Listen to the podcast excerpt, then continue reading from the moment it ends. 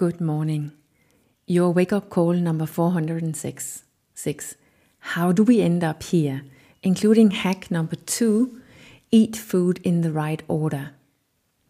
So, I said yesterday that we don't have to eat carbohydrates except for those vegetables because we need the fibers, at least for our gut bacteria friends.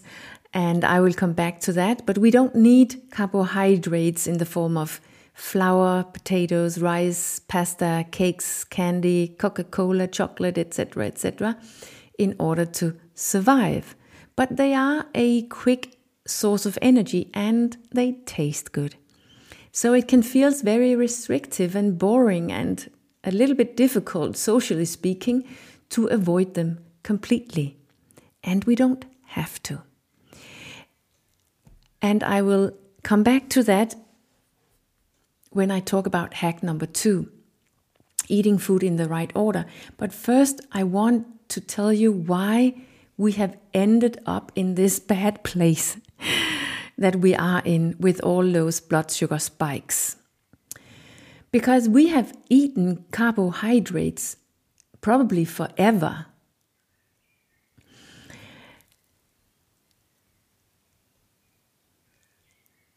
And the reason why we have ended up where we are is what we can also call the pleasure trap. You know, nature is always wiser than we are. We, human beings, and our culture, we are the ones screwing up. But nature has always taken care of that everything which was starchy and sugary also had a lot of fibers very, very, very, very, very many fibers. A lot of fibers. Our fruit and vegetables, they were originally, before we started to manipulate them and making them less fiber rich and much sweeter, they had so many fibers and so little sweetness that they would probably be completely uninteresting for us today. But the problem with fibers are that they are not practical when we want to conserve food. It ruins the structure when you freeze them down and thaw and take them out of the freezer and when you need to store them endlessly in the stores in the supermarkets, and that's why they are taken out. They are removed. And we don't even not we not only remove the fibers from the food products, we also increase the sweetness. So we don't even we don't only manipulate manipulate the produce itself so that it becomes sweeter, but we also add sugar in all sorts of variations and doses to our food because we love it. The problem is that we get a hit of dopamine, a reward from our own brain when we eat sweet. In the old days, meaning in the Stone Age old days, the taste of sweet was a guarantee that the food we had found was not poisoned and full of energy. So it was a brilliant idea to be rewarded, rewarded for eating it, so that we could remember it and so that we wanted to eat as much as possible. And today, it's unfortunately killing us. And not only in relation to sugar, but also in relation to all the other ways in which we get addicted to those hits of dopamine in form of, for instance, social media, cigarettes, alcohol, video game, television, etc., etc. And we have developed our sugar consum consum consumption from that very fiber rich, rare, and seasonal access to fruit in the Stone Age to very small and rare amounts of pure sugar in the in the 1800s where you really needed to be lucky in order to find some chocolate And now we eat more than two and a half kilo sugar per month in average today in, for instance, Denmark.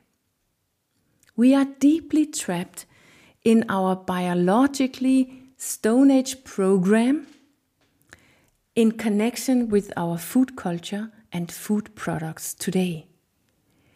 It is no wonder that our willpower is not enough.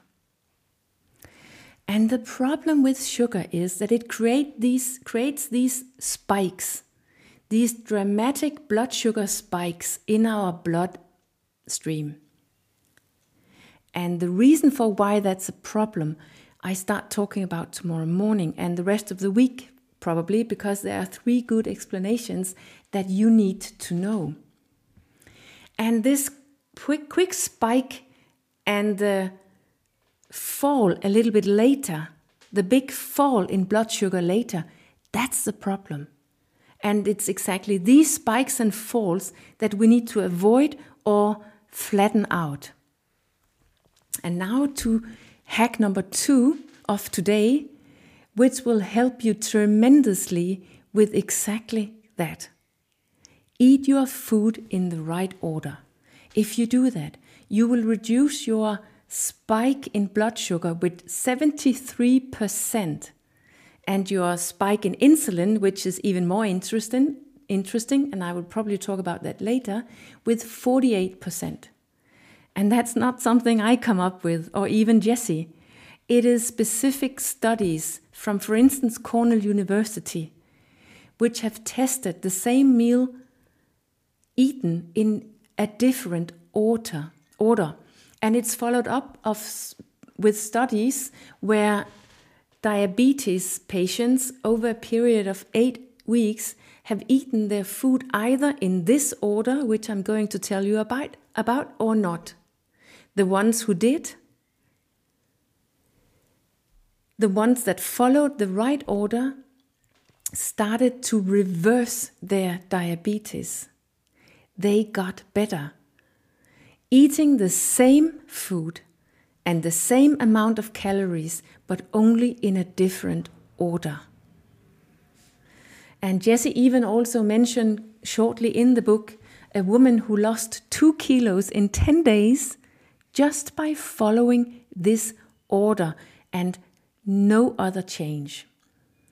And she even experienced big changes in her energy, her cravings, and her mental clarity.